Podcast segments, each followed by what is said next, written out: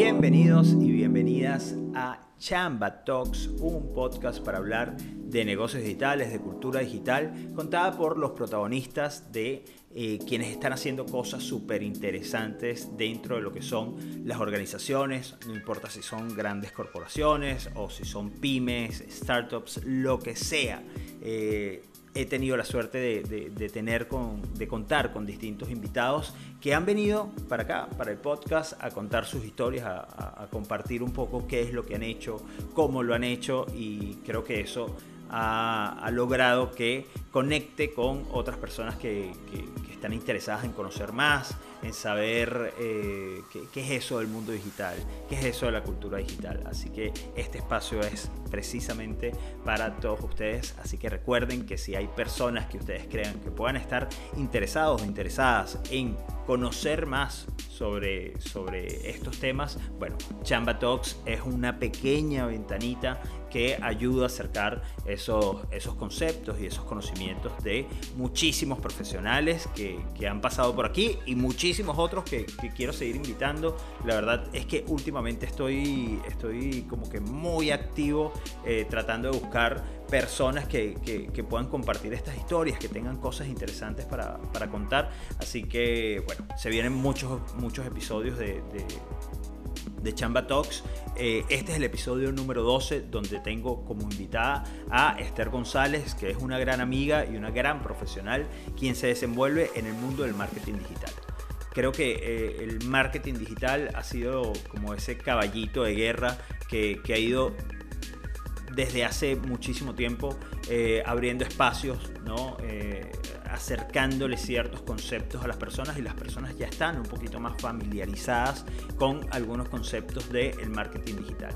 Sin embargo, el 2020 marcó una, una gran diferencia eh, por toda la situación de, de la pandemia para, para aquellos negocios que de una u otra forma necesitaban encontrar una forma de seguir siendo, eh, de seguir estando activos, de seguir siendo productivos eh, eh, dentro de lo que, dentro de lo que es el, confinamiento.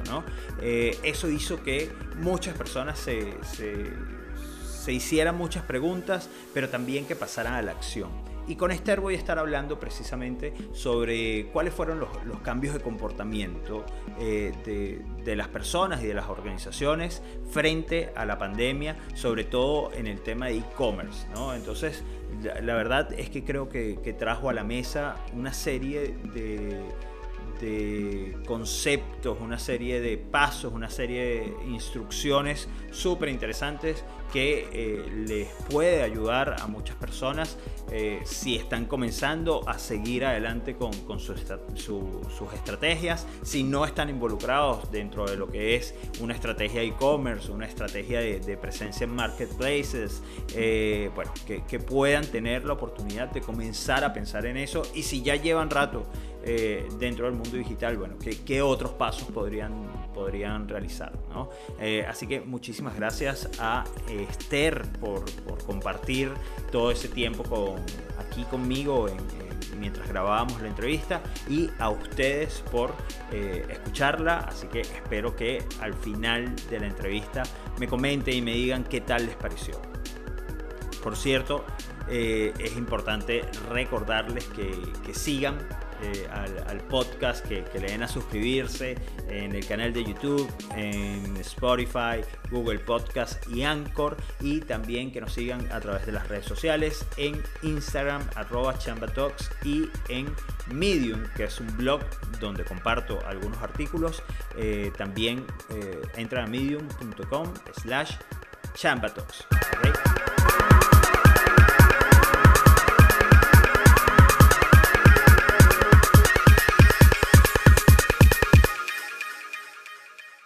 Bienvenida Esther, ¿cómo estás? Todo bien, ¿y tú, Jeff?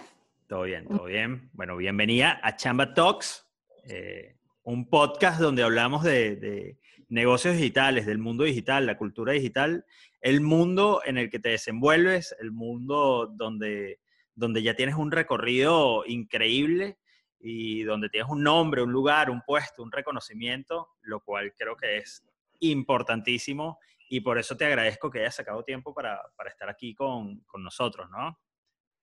No, por favor, la verdad que, como te decía, un placer. Creo que, creo que es buenísimo lo que estás haciendo. Para mí es un momento oportuno como para empezar a generar contenidos que nutran el intelecto de la gente y que nos permitan eh, inspirarnos, potenciar y crecer en base a lo único que se puede hacer hoy, ¿no? Que es pensar y crear y, desarrollar productos eh, desde casa. Claro, y tener, tener herramientas. Yo creo que lo, más importante o lo que a mí me gusta de, hacer esto es eh, invitar a personas que tienen la experiencia y que les digan como que, bueno, mira, yo no sé si esto es lo correcto o, el deber ser, pero esto fue lo que me funcionó a mí, ¿no? Y, bueno, hablando de, tiempos, de realidades, de trayectorias y todo eso, estamos viviendo un momento que definitivamente a, todo el mundo le agarró por sorpresa y, que bueno, que nos ha hecho como que cuestionarnos tantas cosas que, que ha cambiado nuestra dinámica por completo, ¿no? ¿Cómo, cómo, estás viviendo la, la, cuarentena? ¿Qué tal, ¿Qué tal te está yendo? Mira, yo soy un bicho bastante raro. Yo disfruto mucho de, del tiempo que estoy pasando en casa. Eh, siento que además se me sumaron horas al día que antes no tenía por el tema de los traslados, los viajes, las salidas con amigos y un montón de cosas que obviamente uno extraña, pero que si lo piensas desde el punto de vista positivo, eh, es una oportunidad, es una oportunidad increíble. Yo siento que estoy ganando tiempo en, en cosas productivas que antes de verdad no podía hacer. Estoy trabajando más, mejor, y también estoy capacitándome mucho más que antes, que yo sentía siempre como una deuda de, obviamente que dentro de lo que yo estoy trabajando y, y el estar dentro de un ámbito súper académico, siempre estoy estudiando, siempre estoy aprendiendo cosas nuevas, pero como que quería hacer no sé, por ejemplo, estudiar idiomas, profundizar, me encantan los idiomas y profundizar en idiomas requiere tiempo, requiere práctica, requiere horas de trabajo en gramática, en conversación, un montón de cosas, y yo ahora encuentro esos espacios para poder destinar una hora al día, no es tanto, una hora al día a un idioma o algo que realmente siento que va a permitirme potenciar y expandir eh, mis habilidades cuando el mundo vuelva a abrirse. Tal cual, tal cual. Me, me contabas que estás viendo inglés y francés. Francés y además también italiano por mi cuenta. Ah, italiano, ¿verdad? ¿Qué tal? ¿Qué tal? Y además, este, has hecho, bueno, eh, hiciste el, curso de Data Science y me imagino que andas en otras cosas también, que, bueno, pues, o sea, metiéndote en todos lados y, yo creo que es esa curiosidad lo que, lo que te ha permitido eh, ser una profesional tan completa, ¿no? O sea, que te puedes parar eh, ante cualquier audiencia y dejarlos boquiabiertos. Yo he estado, por suerte, viéndote y acompañándote y, he visto la reacción y de verdad que, tienes un dominio de todo esto eh, bastante amplio, pero no es de casualidad. Y yo creo que de eso va a ir la conversación de hoy, ¿no? De que, no es de casualidad, sino es de involucrarse, es de meterse, es de experimentar, es de darse golpes también, ¿no? Bueno, justamente tocaste un, un, punto interesante, no sé, el curso de Data Science que había empezado a hacer el año pasado, es, es un curso que yo no, no logré terminar de profundizarle, pero porque no encontraba el tiempo para hacerlo. Y, y ahora realmente es, es un momento clave para empezar a incorporar cosas cuando eres curioso, cuando estás siempre en búsqueda. Además, obviamente el core de lo que yo hago está mucho más vinculado a la parte de marketing digital y dentro de marketing digital hay un montón de aristas y hay un montón de cosas para profundizar, pero me gusta, como tú dices, desde un punto de vista más curioso, meterme en otros temas o en otras áreas que por ahí no me voy a desarrollar profesionalmente tan a fondo como en la parte de marketing, pero que sí siento que potencian, completan y, me dan otra perspectiva. Es interesante poder mirar con, con un criterio amplio el, alcance y las limitaciones de otras áreas con las cuales podemos llegar a interactuar dentro de la profesión, incluso si no vas a meterte al 100% en eso. Excelente, excelente. Bueno, Esther, vamos a meternos en el tema. Vinimos a hablar de marketing digital, eh, en específico del e-commerce, pero del e-commerce, eh, de cómo ha evolucionado y cómo ha ido cambiando en, estos meses eh, que, tenemos de, de bueno, de, de, estar encerrados en casa, ¿no? Y para eso creo que querías compartir algunos datos, este, como que para abrir esta conversación, ¿no? Claro, totalmente. Mira, yo creo que tengo, tengo la suerte de estar trabajando de una de las poquísimas cosas que hoy están teniendo auge y desarrollo en el mundo entero, que es todo lo que tiene que ver con el marketing digital y con el e-commerce en particular.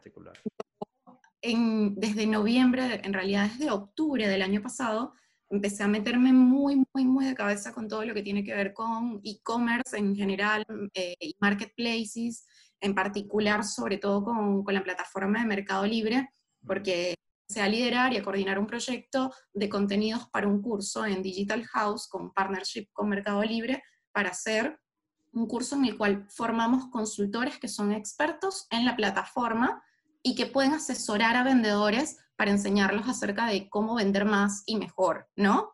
Entonces, me llevó como a un inmersivo tremendo en los últimos meses, para que te hagas una idea. Hoy estamos con el curso activo en Argentina, en Brasil lanza para México en noviembre de este año.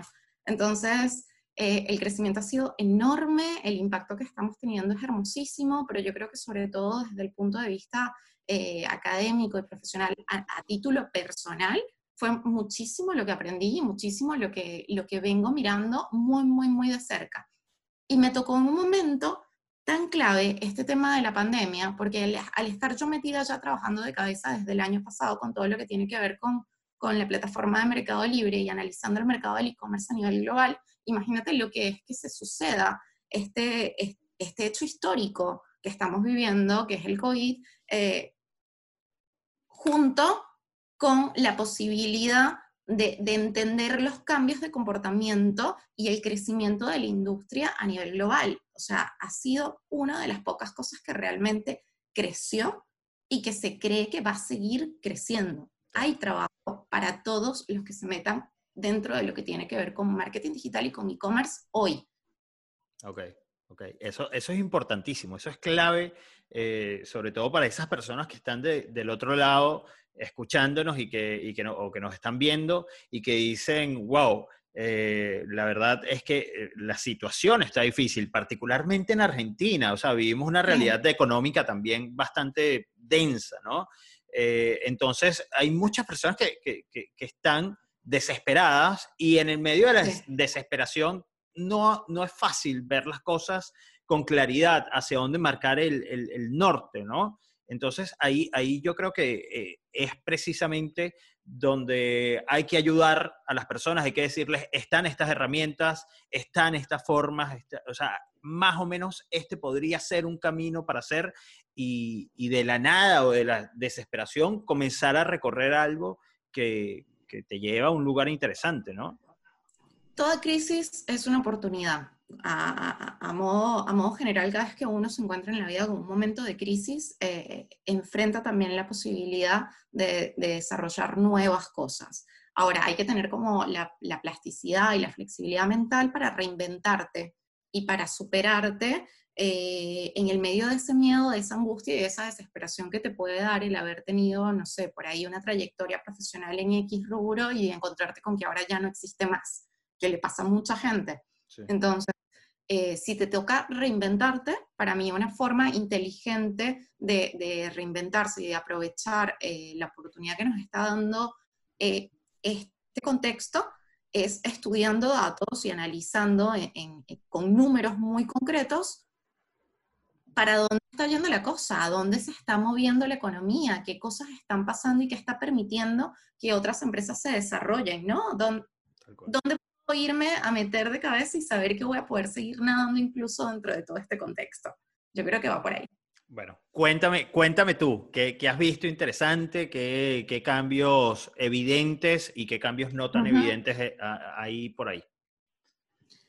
Mira, hay, hay muchas cosas. Eh, empecemos por los, por los obvios que tienen que ver con como que se intensificó el comportamiento de compra online a nivel global. Obviamente al no poder ir a lugares físicos, y tener herramientas tecnológicas que acompañen el desarrollo del comercio, hemos encontrado la posibilidad de conseguir todos nuestros bienes, nuestros productos o las cosas que necesitamos en el día a día y también las que no son tan necesarias, sino las cosas que tienen que ver más con ocio a partir de canales digitales. Entonces, los usuarios, el comportamiento de los usuarios está cambiando y, yo creo que eso va a terminar permeando en un desarrollo, una cultura totalmente distinta, en donde vamos realmente a pensar primero en la compra online y después en la compra física. Yo creo que vamos a ir por ese camino. Obviamente todavía no estamos ahí, pero estoy muy convencida de que en, en un tiempo que lo vamos a ver nosotros. O sea, si me pongo a pensar en términos de, crecimiento, de años, de datos, lo vamos a ver nosotros. Yo soy una, pero cegada, convencida de que vamos a ver el momento en el cual la gente, cada vez que quiero comprar algo, piense primero en lo online y después en lo físico. Y estamos ahí, en ese como punto de bisagra, de quiebre. Claro, el, primer punto de quiebre era el contenido que recibías, ¿no? Que antes de comprar, antes de ir a un lugar, lo primero que haces es ese momento cero, ¿no? De, lo mm. primero que hago es hacer la búsqueda, ¿no? Claro. Ese, momento ya pasó hace un par de años, ¿sí? Y cualquier cosa, antes la, la, buscaba, la googleaba, básicamente, ¿ok? Y este, luego la, compraba eh, eh, en el lugar físico o la podría comprar online, pero eh, estaba más atado a lo físico. Ya ahora, en este momento, tal vez estamos hablando de que, de, que viene el segundo quiebre, que es la experiencia completa es online. Sí, sí, sí, sí, sí. Incluso creo que se va a dar vuelta y que el espacio físico va a servir como para ir a probar el producto, ir a verlo, ir a tocarlo y convencerte en ese lugar, pero después haciendo la transacción desde el online, porque vas a tener eh, seguramente incentivos de, pagos con cuotas, de envío a tu casa, un montón de otros beneficios que, terminan impactando en que la, la compra desde lo digital sea incluso mejor que en lo físico. Va a pasar eso para mí en algún momento. Va a pasar que pases por un shopping con tu celular, digas, ah, ok, tipo, este es el producto que yo quería, estoy convencida, me gusta. Eh, paso el celular, hago la compra y que me lo lleve a mi casa y que al día siguiente esté en la puerta de mi casa. Claro, y eso, y eso cambia la experiencia de, de, del de, la A a la Z, ¿no? O sea, porque el, el, el comercio tiene que comenzar a diseñar cómo, cómo es ese viaje desde que la persona se encuentra con, con, el producto, si lo prueba, si no lo prueba, si lo quiere probar, cómo va, cómo va a ser ese, ese proceso y luego cómo se lo entrego en casa, ¿no? Eh, la parte logística es clave. Sí, no, bueno, tocaste un punto súper clave. Iba a decir otra cosa, pero tocaste un punto muy, muy clave. Yo creo que todo esto va a depender 100% del desarrollo de la logística sin logística y sin encontrar la manera de resolver que realmente podamos comprar algo y tenerlo al día siguiente, no va a crecer tanto como que querríamos que crezca. Va a ir muy, muy, muy de la mano. Lo bueno es que hay muchos mercados más maduros, con sistemas de logística más estables, que funcionan bien, y en donde tú te das cuenta que ha sido abismal. Sin ir muy lejos, estaba viendo datos el otro día de, lo que es la penetración del e-commerce en Estados Unidos y había una curva de crecimiento súper interesante en la cual veíamos que lo que se creció en los últimos 10 años, 10 años lo, lo logramos superar y con creces en las últimas 8 semanas. Una locura, básicamente. Claro, o sea, en 8 semanas tuviste un pico de crecimiento equivalente al que tenías con penetración de e-commerce en 10 años. ¿Cómo logramos hacer eso? Bueno, justamente encerrando a todo el mundo en la casa. Dándole la posibilidad de salir a comprar al lugar físico. Sí, ahí, ahí obviamente hay un crecimiento exponencial, ¿no? Y yo creo que eh, tú como profesional de, de, marketing digital, como persona que trabaja y que vive este, el día a día con eso, ¿cómo, ¿cómo, ves sobre todo la sostenibilidad en ese aspecto, ¿no? Porque de repente, bueno, todo el mundo va, quiere, quiere participar, eh, quiere tener su propio e-commerce o tener presencia en los marketplaces y o sea, hay mucha emoción, ¿no? En, en, la manera de actuar, pero luego, ¿cómo hacemos que esto sea sostenible? Que esto no sea un cambio superficial, sino que sea un cambio, como tú me decías anteriormente, cultural, que sea un cambio de verdad profundo en, las personas y en los comercios, ¿no? Mira, primero, desde el punto, tenemos dos maneras para ver esto. Tenemos una forma de analizarlo desde el punto de vista del vendedor y otra forma de analizarlo desde el punto de vista del comprador. Si lo analizamos desde el punto de vista del comprador, lo que tienen que hacer para que esto sea sostenible a largo plazo es obviamente pensar y desarrollar propuestas de, comercio electrónico que estén 100% basados en la experiencia del usuario, en mejorar la experiencia del usuario en que la compra sea clara, simple, en pocos clics, que esté garantizado, la logística te llegue eh, todo rápido. O sea, hay un montón de variables desde la experiencia que el comprador, que el vendedor va a tener que estar trabajando para lograr sostenerlo a lo largo del tiempo. Y después, en paralelo, cuando el vendedor desarrolla una experiencia de compra que es súper de calidad y satisfactoria para el cliente, el cliente empieza también a generar algo que es lo que llamamos lealtad esa lealtad en la compra, ese comprador leal, hoy, por ejemplo, para ir a un dato muy concreto, es por arriba del 70% en momento de COVID dentro de la plataforma de Mercado Libre en Argentina. ¿Qué significa eso? Que desde que empezó la pandemia para acá, aquellos compradores que compraban tipo una vez cada tanto, esporádicamente hacían alguna compra, hoy ya no es esporádico, se volvió una norma más del 70% de las personas que iniciaron, que realizaron una compra durante el momento de la pandemia, volvieron a comprar. O sea, más del 70% de la gente volvió a comprar. Claro. ya te das cuenta del cambio de comportamiento. Ahí ya te das cuenta de cómo culturalmente estamos empezando a desarrollar una, una nueva forma de adquirir eh, bienes. Tal cual, tal cual. Y que, y que yo creo que una de las cosas que, pasan con empresas, sobre todo como Mercado Libre, que, bueno, que tienen ya una cantidad de años, creo que cumplieron 20 años ahorita, ¿no? Este año. Eh, tienen un recorrido, pero durante ese recorrido han tenido una cantidad de aprendizaje enorme, ¿ok?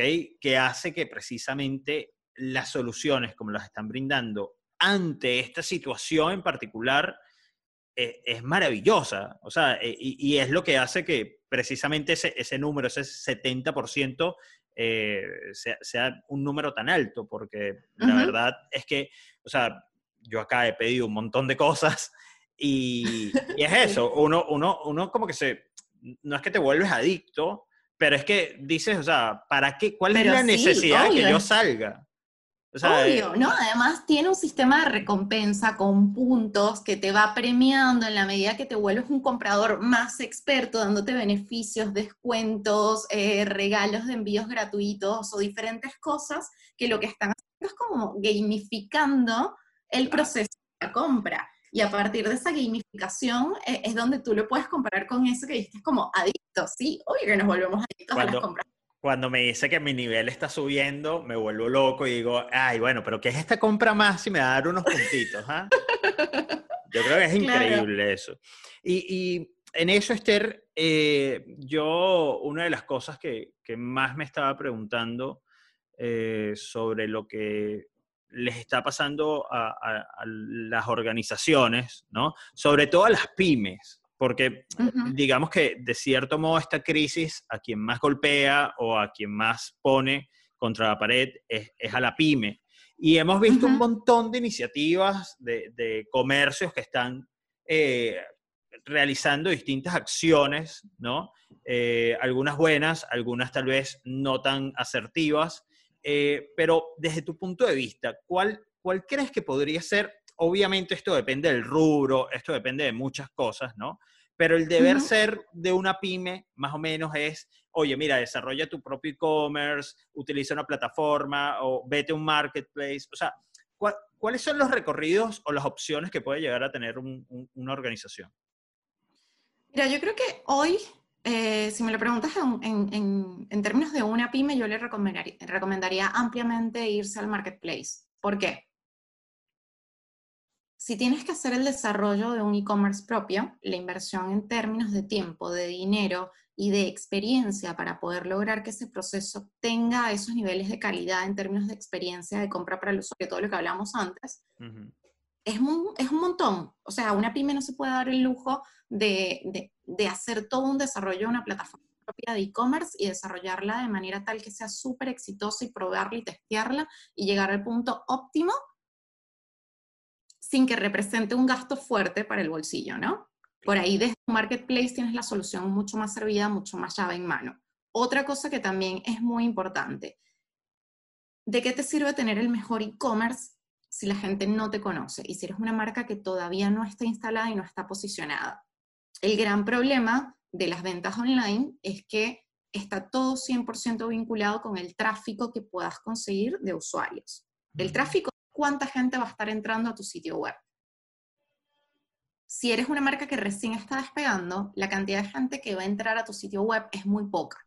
Y la única forma que tienes como para poder conseguir más tráfico es, por un lado, desarrollando todo lo que tiene que ver con posicionamiento orgánico o lo que llamamos SEO, pero también, por otro lado, teniendo que pagar por anuncios publicitarios en un montón de otras plataformas, desde Google, desde Facebook, Twitter o cualquier otra red social en la cual quieras empezar a posicionarte, para poder lograr tener el alcance de la audiencia que realmente va a terminar generando el volumen de ventas que estás esperando, hace falta pagar.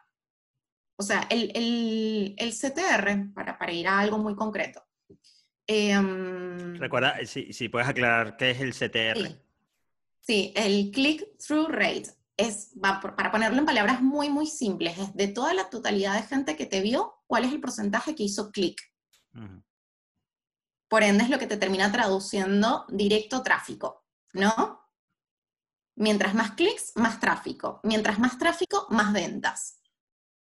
La tasa de CTR ronda en un montón de plataformas alrededor del 1-2%.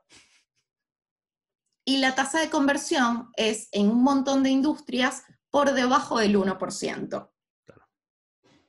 Eso quiere decir que para lograr hacer una venta, tú necesitarías llegar por lo menos a 100 personas. ¿No? Poniéndolo en, en Básicamente, básico. Básicamente es eso. Para lograr una venta necesitarías en promedio 100 personas, que estén en el producto. ¿Cómo haces para conseguir 100 ventas y no una? Mm. ¿Cómo haces para conseguir 1000 ventas y no una?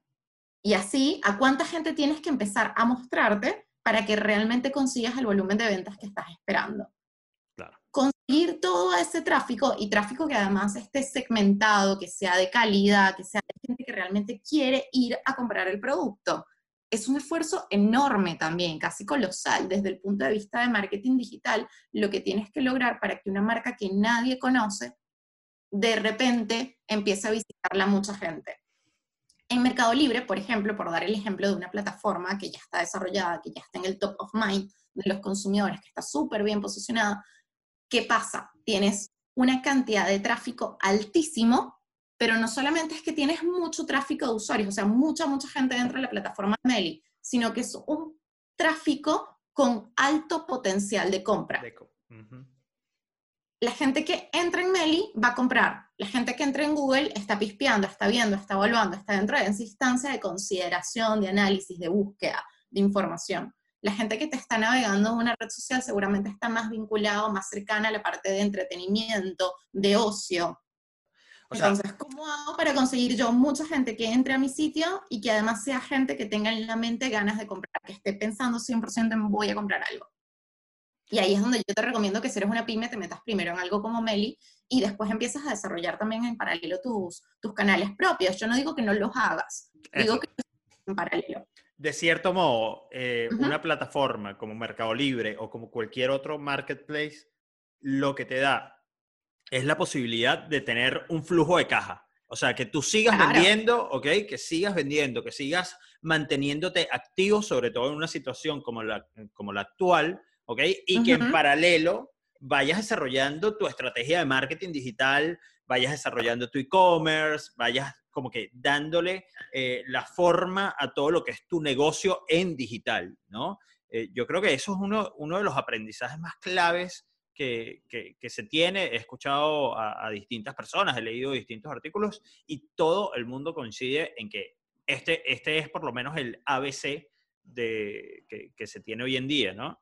Entonces, ahí es importante a quienes nos están escuchando, no tengan miedo de entrar en un marketplace y de comenzar a ofrecer este, sus, sus productos, sus servicios, bueno, productos, eh, en, este tipo de plataformas. Todavía productos, igual en algún momento va a venir algo asociado también a servicios, pero sigue siendo uh, producto. ajá, ajá, tienes ahí. Hay, no, hay algunas cosas, no sé, por ejemplo, la caja tiene, tiene la posibilidad de cotizar los seguros y algunas cosas relacionadas de ah, desde Mercado Libre. Bien, luego eh, una persona que, o una organización que quiera comenzar a trabajar, que quiera comenzar a desarrollar y, crear una estrategia de marketing digital, eh, ¿cuáles son los pasos que tiene que dar? O sea, a, qué tipo de persona tiene que acudir? ¿Qué tipo de plataformas existen para, para, que, para que se pueda involucrar? ¿Y qué es lo que tiene que tener en mente desde ese primer momento? Mira, si lo tenemos que llevar en, términos de pasos como para hacer el desarrollo de una estrategia de marketing digital, yo creo que lo primero tiene que ver obviamente con el desarrollo de la personalidad de la marca, entender muy bien quién eres, cuál es tu identidad de marca, tener muy, muy en claro qué es lo que te identifica, qué es lo que te representa y cuál es el valor diferencial que tienes con respecto a la competencia, porque la gente te va a elegir a ti y no a otro. Una vez que ya tú logras definir de manera muy clara quién eres y por qué eres mejor que los demás o por qué te tendrían que elegir a ti, empiezas a pasar a mirar a la audiencia, que también es súper importante. Te diría que tiene casi que el mismo peso estudiarte a ti mismo como estudiar al otro, ¿no? Uno lo que trata de hacer en todo lo que es el desarrollo de, del e-commerce em, o, de los servicios desde lo digital, tiene que ver con el desarrollo de un vínculo a largo plazo con los usuarios. Y cuando hablamos de desarrollo de vínculos, a mí me gusta mucho hacer la analogía de, pensarlo como una relación personal real. Imagínate que te, eh, te encuentras con una persona por primera vez en una cena, en una cita. ¿Y qué haces? Te quedas dentro de esa mesa en la cual estás con la otra persona, 100% eh, escuchando al otro para ver qué es lo que tiene para contarte, en silencio absoluto. No. Tú todo el tiempo y no dejas que el otro meta ni un bocado. Tampoco. Pasa, pasa, lamentablemente pasa. pasa. Pasa, pero bueno, las posibilidades de éxito van a ser nulas. claro. Entonces ya va, pensando en términos de eso, yo estoy tratando de desarrollar un vínculo a largo plazo, es decir, cómo hago para ganarme una segunda cita, una tercera cita, una cuarta cita, por ahí una relación o un vínculo, mm. ¿no? Que sería la segunda compra, la tercera compra, eh, la retención y la fidelización de ese cliente y que pase a la recomendación inclusive, ¿no? Claro. ¿Cómo hacemos para mantener ese vínculo y ese desarrollo a largo plazo?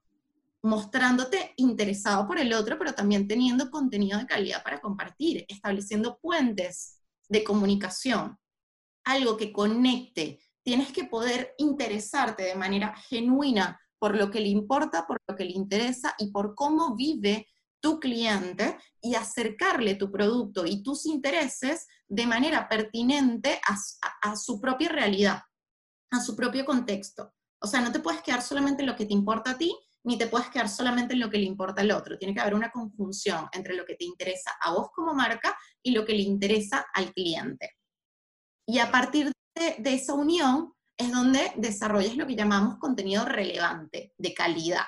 El contenido relevante y de calidad es el que conecta con los usuarios de manera real. Y, de ahí todo lo que hablamos de, no sé, hacer la construcción de los mensajes a partir de insights, analizando los intereses y los hábitos de consumo de nuestros usuarios, poniéndonos en sus propios zapatos, pensando en la experiencia con ese Customer Journey Map que nos hacemos dibujando cada una de las etapas por las que transita el usuario desde que conoce tu marca hasta que se vuelve ese cliente fidelizado y entendiendo que siempre el cliente va a estar en el centro de toda esta ecuación. Entonces, Sí, sí, adelante, adelante. Volviendo al tema de los pasos, yo diría, paso uno, conocerte muy bien a ti mismo. Paso dos, conocer muy bien a tu audiencia o a tu cliente ideal. Paso tres, elegir a partir de qué canales vas a comunicarte con el otro. Como, por ejemplo, eh, definir el, lugar de la cita, el restaurante, o, o, los espacios en los cuales se van a vincular y se van a relacionar. Claro. Una vez que esos canales, también tienes que pensar en cada canal va a ser distinto. Entonces tengo que planificar una estrategia acorde a cada canal. No es lo mismo lo que vas a comunicar o lo que vas a hacer desde tu sitio web, a lo que vas a hacer desde redes sociales, a lo que vas a hacer desde eh, el blog o incluso yendo a la parte de redes sociales, no es lo mismo el lenguaje o la audiencia o el tipo de contenidos con el cual vas a poder conectar desde Facebook o desde Instagram o desde Twitter, porque las audiencias, los públicos y los contenidos son distintos en cada uno de esos espacios. Entonces, por eso digo, conocerte muy bien a ti mismo, conocer muy bien al otro, entender a partir de qué canales vas a querer desarrollar todo este vínculo y toda esta relación y planificar estrategias pensadas para cada uno de esos canales. No menos importante, tener objetivos muy claros desde el principio. ¿Cuáles son tus objetivos de negocio bajados en términos concretos, lo que llamamos los famosos objetivos SMART? Que son específicos, medibles, eh, alcanzables, realistas y marcados en un periodo de tiempo determinado. Sí. Entonces, defines muy bien los objetivos, también no es lo mismo, no sé, vamos a poner un ejemplo llevado otra vez a la vida real. Imagínate que tu objetivo es eh, bajar de peso. Sí, de hecho sí. Convertir. ¿Cómo haces para convertir ese objetivo eh, genérico, amplio, generalista en un objetivo concreto? Y bueno, tendrías que decir cuántos kilos quieres bajar, en qué periodo de tiempo, a partir de qué acciones lo piensas lograr. Obvio, e, eso, o sea, no vas a decir quiero bajar 10 kilos en un mes. No, no, no, es realista. Obvio, claro. No es sostenible, no se puede. Exacto, es alcanzable. ¿En qué periodo de tiempo? ¿Y con qué herramientas? ¿Y cómo lo vas a hacer? ¿Y cuáles son los indicadores que te van a decir que lo estás logrando? Esos famosos KPIs o Key Indicators. Entonces. Y, que no es lo mismo, claro, no, no es lo mismo. Aquí, aquí es importantísimo decírselo a las personas que, que, que tienen sus comercios y que, y que tenían su rutina tradicional, que están esperando que las, que las ventas sean exactamente igual a como eran eh, eh, teniendo el local abierto y todo esto. Eh, la verdad es que en un periodo inicial no esperen esos mismos objetivos, ¿no? O sea, no, no la planificación Desarrollar un canal desde cero. Es como que estás empezando un negocio desde cero, más allá de que tú la conozca y a lo mejor eso te puede ayudar. Mm. El desarrollo de un canal digital es empezar a trabajar desde cero con todo el, el, el, desarrollo de tu negocio. Tal cual, eso, eso es importantísimo aclararlo porque he visto muchas frustraciones, ¿ok? Y me imagino que tú, que, que, que trabajas con, con, clientes que se te acercan y te hacen muchos pedidos, una de las cosas que quieren o que aspiran tal vez es como que mantener el, el, el mismo flujo, ¿no? Y, la verdad es que es un flujo completamente distinto. Mira, yo creo que lo más importante es eh, avanzar en función de, cosas muy concretas. Por ejemplo, hagan un testeo durante el primer mes de lanzamiento de cuánto es lo que realmente estás logrando vender. Y a partir del segundo mes, ponte el objetivo de, no sé, subir un 5%, un 2%, un 10%. Fíjate si lograste superar esa barrera y ponte otra vez otra meta para el tercer mes, pero siempre basado en lo que realmente estás logrando crecer. Siempre y cuando tú estés creciendo con respecto al mes anterior, estás ganando. Bien, bien. Ok, ¿y ibas a contar algún otro paso más de, después de...? Sí, a ver, dijimos, eh, conocerte muy bien a ti mismo, lo que es el desarrollo de la identidad y de la personalidad de la marca, conocer muy bien a tu audiencia, elegir y entender a partir de qué canales vas a lograr conectar con, tu audiencia y pensar estrategias específicas para cada uno de esos canales basados en objetivos inteligentes y con indicadores de medición que te permitan detectar si estás cerca o estás lejos del cumplimiento de ese objetivo. Y después, bueno, obviamente medir y monitorear esto de manera inteligente a lo largo del tiempo, entendiendo que es un ciclo continuo en donde siempre se puede hacer algo un poquito mejor. Entonces, si tú te mantienes en una medición constante, vas a poder incorporar todo el aprendizaje para que el mes siguiente te vaya mejor que el anterior. Yo creo que con esa energía estás hecho. Claro, eh, ahí, claro. ahí, ahí lo, lo, difícil tal vez es eh, visualizarlo. Yo creo que en la práctica los resultados se ven muy rápido, eh, sobre todo cuando, cuando tienes estas expectativas eh, como que muy, muy chiquitas, muy de vamos avanzando de a poco, ¿no? pero, ¿cuáles son las principales incertidumbres que te encuentras? O sea, cuáles son los, los primeros choques que de repente te encuentras que dices como que ya va, necesitamos, necesitamos aclarar primero ciertas cosas o eh, trabajar, o sea, por, por ejemplo, conócete a ti mismo. Si yo estoy en crisis, oye, conocerme a mí mismo me va a costar un montón, pero es importantísimo, es clave conocerte a ti mismo, ¿no? Entonces, ¿cómo, cómo manejas esas situaciones? Mira, em, de vuelta, creo que, creo que lo importante es, por un lado, contratar gente que sea realmente profesional y experta en la materia, o sea, no improvisar ni ir con el hijo del amigo, del vecino, porque te dijeron que está empezando a probar a ver qué onda. No, contrata un profesional. Si realmente quieres tener buenos resultados en el corto plazo, contrata a un profesional. Confía en ese profesional y dale tiempo. ¿Cuánto es tiempo? Tres, cuatro meses. Ok en tres, cuatro meses tienes que tener un buen retorno de la inversión si contratas a un profesional. Por ahí no es de un mes al otro. Obviamente uno empieza con el desarrollo de la estrategia, con la implementación de las cosas, con el trabajo de ir conociendo al propio cliente y entendiendo sus necesidades, sus, sus expectativas y, sus recursos, sus recursos en términos de tiempo, en términos de dinero y también en términos de, de ganas y de compromiso para poder ir implementando todas las recomendaciones que uno le pueda ir dando, ¿no?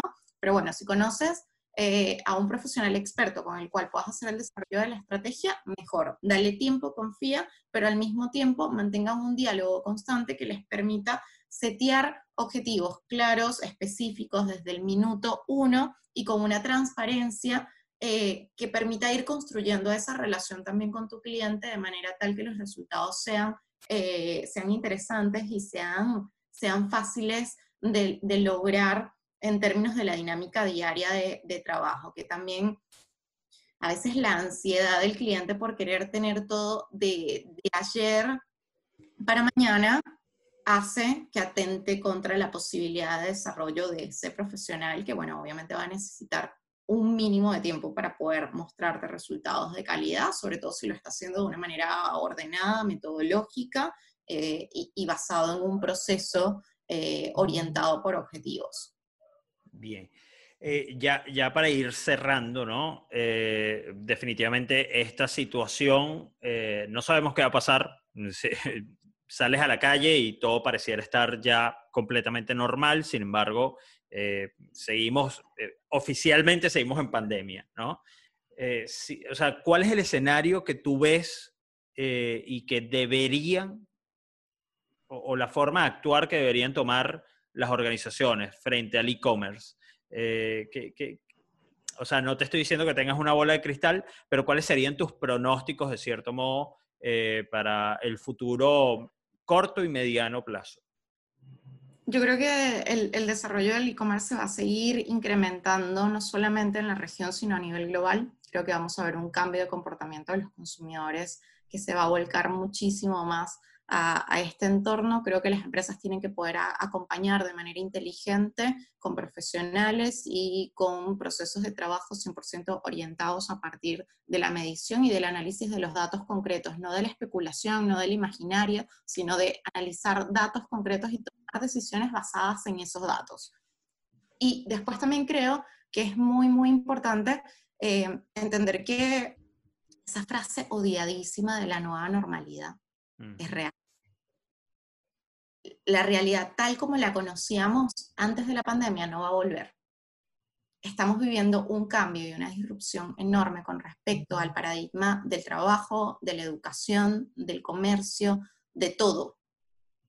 Y no vamos a volver, o sea, podemos tardar mucho o poco en darnos cuenta, pero de verdad no vamos a volver a lo que conocíamos antes. Entonces, lo que tenemos que pensar es ya que el cambio llegó para quedarse, ¿Cómo hago para abrazar ese cambio, ser parte de él y empezar a pensar en términos de innovación o de adelantarme a lo que ya sabemos que, se va a instalar? Si, si, si te das cuenta y eres consciente de que el comercio electrónico llegó para quedarse, de que el home office llegó para quedarse, de que la educación a distancia llegó para quedarse. ¿Qué puedes hacer en tu vida o qué cambios puedes hacer en la organización como para poder transformarte de verdad en miras a ser parte de ese cambio, pero no por obligación, sino porque realmente estás impulsando el cambio? Cuáles son las mejoras que puedes dar desde tu organización o, o, cómo puedes ayudar a capacitar a tu propio equipo y a tu personal. Creo que también eso es importantísimo. Las, las organizaciones tienen que empezar a invertir en capacitar a sus recursos. A su, y su principal recurso es el capital humano. Si tú capacitas a la gente con la cual estás trabajando y le empiezas a dar herramientas tecnológicas y capacitación relacionada a lo digital, vas a tener buenos resultados pero bueno, requiere tiempo. Ahí, ya, sí, ya mucho tiempo, ya, ya un, cambio en la forma de pensar importantísimo. Eh, ahí ya, sí, la última pregunta. ¿Cuál ha sido una historia, una anécdota que tú hayas visto, que te haya marcado a ti, este, de, trabajando con un cliente o con alguna capacitación que, que hayas vivido, que, realmente hayas sentido que has tenido un impacto importante en, su vida y que luego te buscan, te dicen, Esther, me cambiaste la vida, o sea, o gracias, o lo que sea, ¿no? Porque sé qué pasa, ¿no? Entonces, eh, ¿qué tienes por ahí para contar? Mira, no sé si una, una cosa particular o concreta, pero sí me sorprende muchísimo cómo me cruzo más adelante con gente que por ahí me vio en una clase o en un curso o en un programa ejecutivo de algo, eh, impartiendo contenidos acerca de, cosas digitales, de marketing digital propiamente, eh, que es lo que más hago, y, y que me dicen, empecé a implementar esa metodología de trabajo, empecé a pensar desde esa manera, seguí la bibliografía, estudié, me capacité, profundicé y logré darle un cambio por completo a mi negocio, logré desarrollar un área nueva o migramos a ser 100% digitales cuando antes ni lo pensábamos. Me acuerdo de un señor que estaba viviendo acá en Capital, eh, encerrado en un departamento de dos ambientes como la mayoría de los que vivimos en Capital, en, en espacios súper chicos, con poco verde, con ganas de tener más contacto con la naturaleza siempre y este señor venía con, con muchos años de, de, trabajo de oficina diciendo, realmente tengo ganas de irme a, de la ciudad, a un, a un, lugar en el cual pueda conectar más con, con, mi familia, con lo natural, con lo orgánico y con, y con, todo, lo que, con todo lo que tiene la vida de calidad eh, fuera de las ciudades, ¿no? Y, y, me contó este señor que después de haber estado en alguna de mis clases y con un desarrollo profesional interesantísimo en una, multinacional muy grande.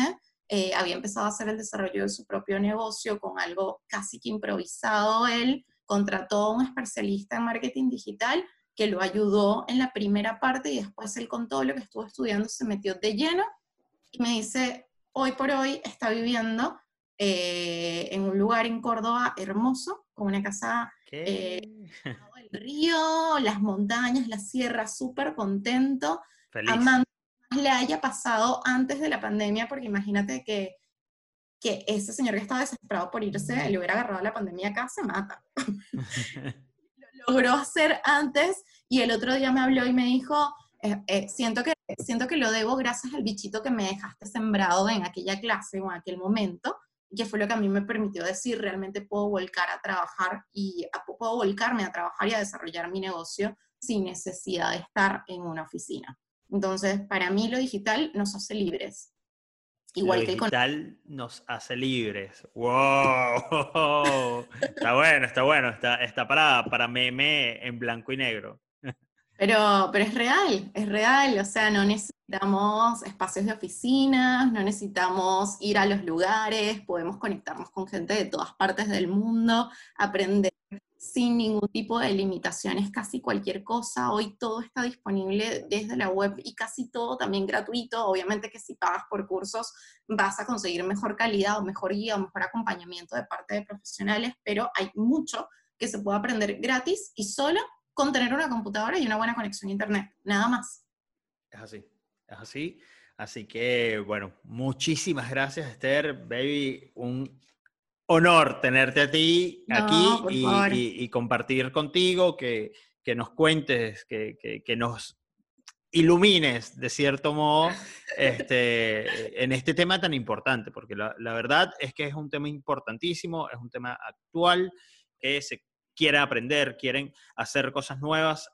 Hay un mundo disponible, un universo entero disponible dentro de lo digital y hay personas como Esther que, no solo este, ejecutan, sino que también se dedican a, enseñar, a compartir, a hacer un montón de cosas que, yo creo que es lo más lindo y lo más importante de, este mundo. Así que, Esther, muchísimas gracias, de verdad, por, por, tu tiempo. A ti, Jeff. La verdad, encantada. Un, placer haber estado acá compartiendo y charlando contigo, además de algo que me apasiona, cuando quieras. Y se nota, se nota. Así que bueno, muchísimas gracias a todos los que nos escucharon y que nos están viendo también a través del canal de YouTube. Eh, nos vemos en un próximo capítulo. Muchísimas gracias a todos y todas. Chao. Chao, chao, chao.